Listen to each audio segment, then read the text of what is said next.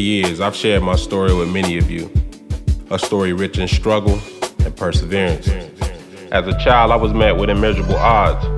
Born in the city of Goldsboro, North Carolina, and raised by my grandmother. Despite her efforts to protect me from desperate conditions, I was exposed to violence, incest, crack addiction, and a whole lot of other shit a young soul should never have to endure. At times, I don't know if I'm haunted by my past or if it's my superpower. At age six, I had a self proclaimed prophecy that the world would know my name. I'm still fulfilling that prophecy. I'm here to do what I've always done give you my story with the hope that it changes the world, or at least the world around you.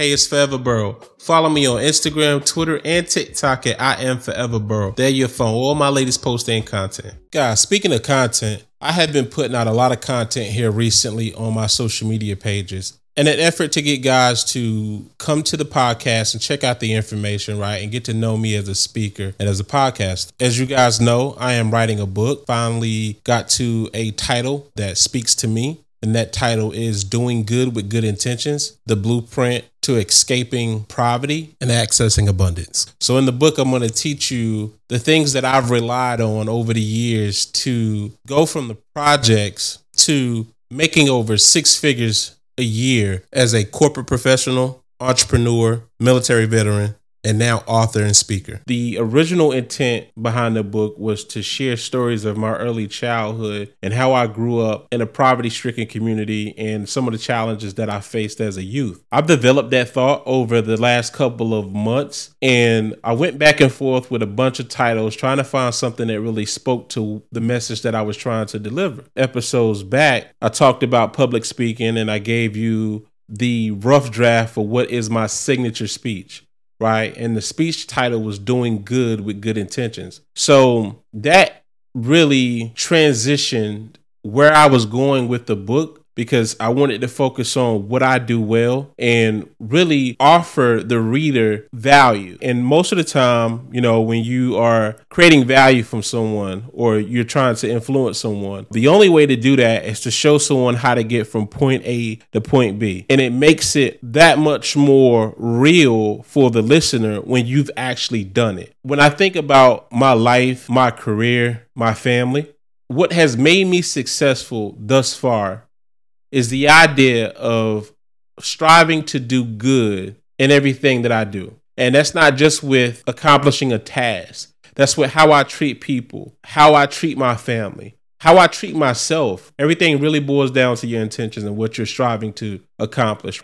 If you go out here and your intentions are good, I'm not going to say you're going to be successful at everything that you do just because you have good intentions, but the likelihood of you being successful is increased, right? And we also know the opposite of that. If you go out here and you have bad intentions, right, and, and you're uh, plotting to hurt someone or you know do something negative or whatever the case is, you're going to see the results of that as well. Most of the time, it's not positive. Essentially, when your aim is to do bad bad things are going to happen, right? As a result of that. The law of karma teaches us that our actions have consequences that will impact us at some point in the future. It's almost like what my grandmother used to say as a kid that you shall reap what you sow. And that's a biblical analogy on if you plant bad seeds, right, then bad crops will grow. Basically, meaning that if you go out here and you do bad things, right, you're going to suffer the consequences of those bad things. I think God gives us the ability to live our lives through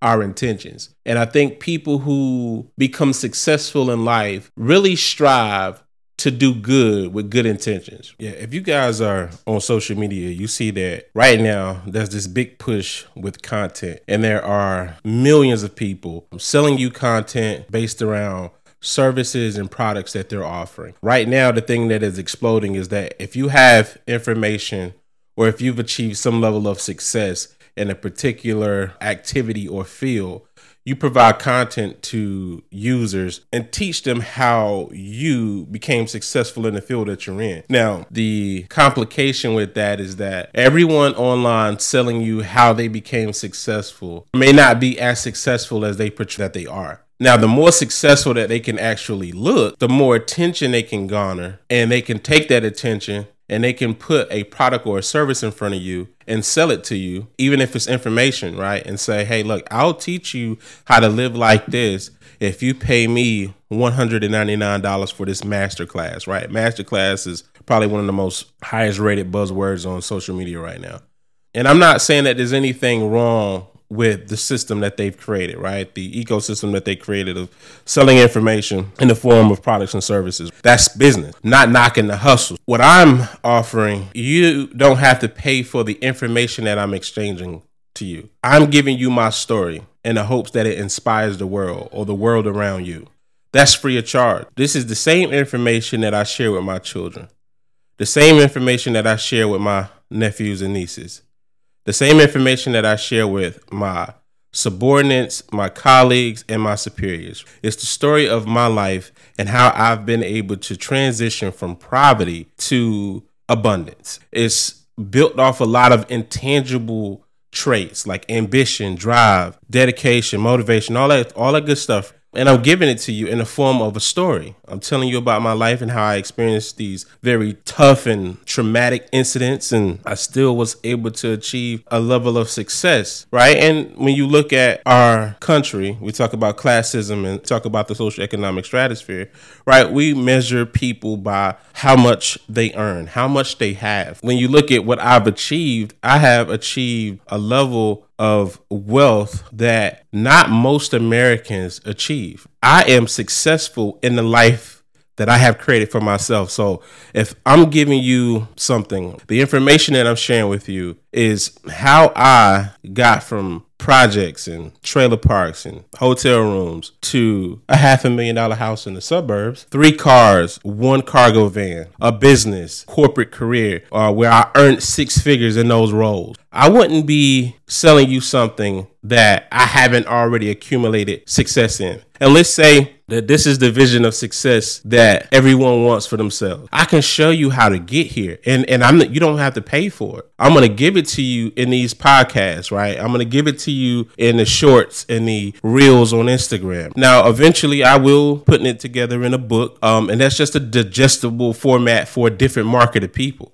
Right? There's some people who are only going to come and subscribe to the free information that I give them. Then there's going to be some people who want a more in-depth or more consolidated look at the story and the timeline. And so a book is a is a better format for that group of people. And that will be something that will be monetized to make more material or more content uh, around the story and more books and more other forms of media. It's it's the game, man. I feel like it's my responsibility to show you how someone got to most people consider success, right? And from a socioeconomic status, right? It, it is a level of success. I can show you how to get there because I actually did it. What I'm giving you is a real life story. Like I'm giving you a broadcast based on a true story. You're gonna listen or you're not. I can't make you listen to anything, right?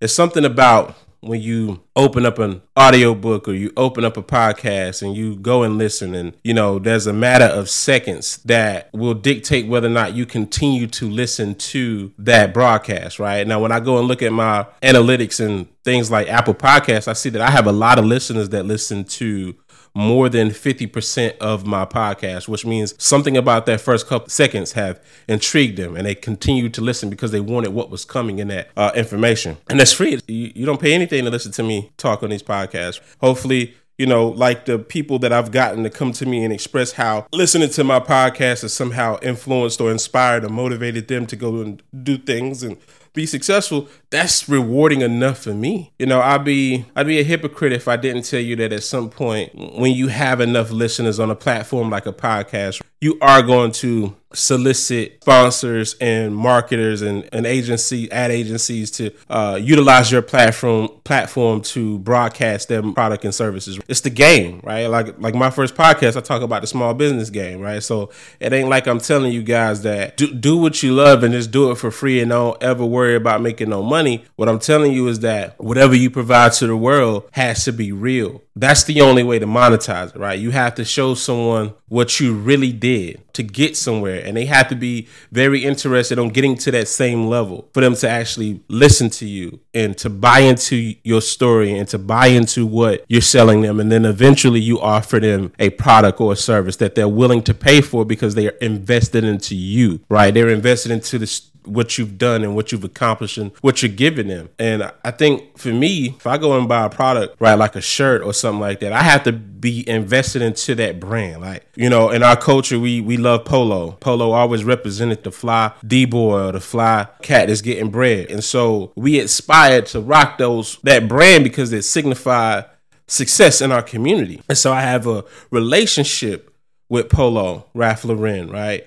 And then when you see back in the day, you knew the brands before you knew the people, right? You didn't know um, who was behind some of the biggest brands in the world. Today, I think a lot of times you you you can potentially learn the person before you learn the brand that they're offering, right? They're bringing you into who they are, and then they're monetizing that. And I think before, you know, brands, you know, led, and then people were followed. With Polo, we didn't necessarily know Ralph Lauren, but we knew Polo was fly. And so today, you know, you look at my closet, I have a ton of polo gear. It's because I identify that brand with the level of life that I'm at, right? And this is where I want it to be. And so when you when you're offering something, man, people have to fall in love with it before they're willing to invest into it, right? Because you know, we talk about value and things like that. I think value is determined by oneself. Only I can determine the value of something to me, right? And a lot of times, the things that have the most value are the things that you love the most it makes you feel a certain way or it impacts your life in a certain way. You have or you develop a love for that thing that you value, whether that's a brand or whether that's a person. The value of things are determined by oneself. So once you are able to create content, it becomes more valuable as they grow to love what that brand or product or service represents. The goal is always to create real value. I told you a couple weeks ago we were going to start back highlighting black owned businesses. So tonight we are going to highlight no other than Brax Logistics, which is my third party logistics company. Uh, we have begun to start looking at uh, warehouse spaces here in the South Atlanta area. So really excited about that. Really excited about what Brax Logistics means to me and what it will mean to the world and the industry of supply chain. Uh, with that, appreciate you guys for listening. As always, I love y'all. Be easy.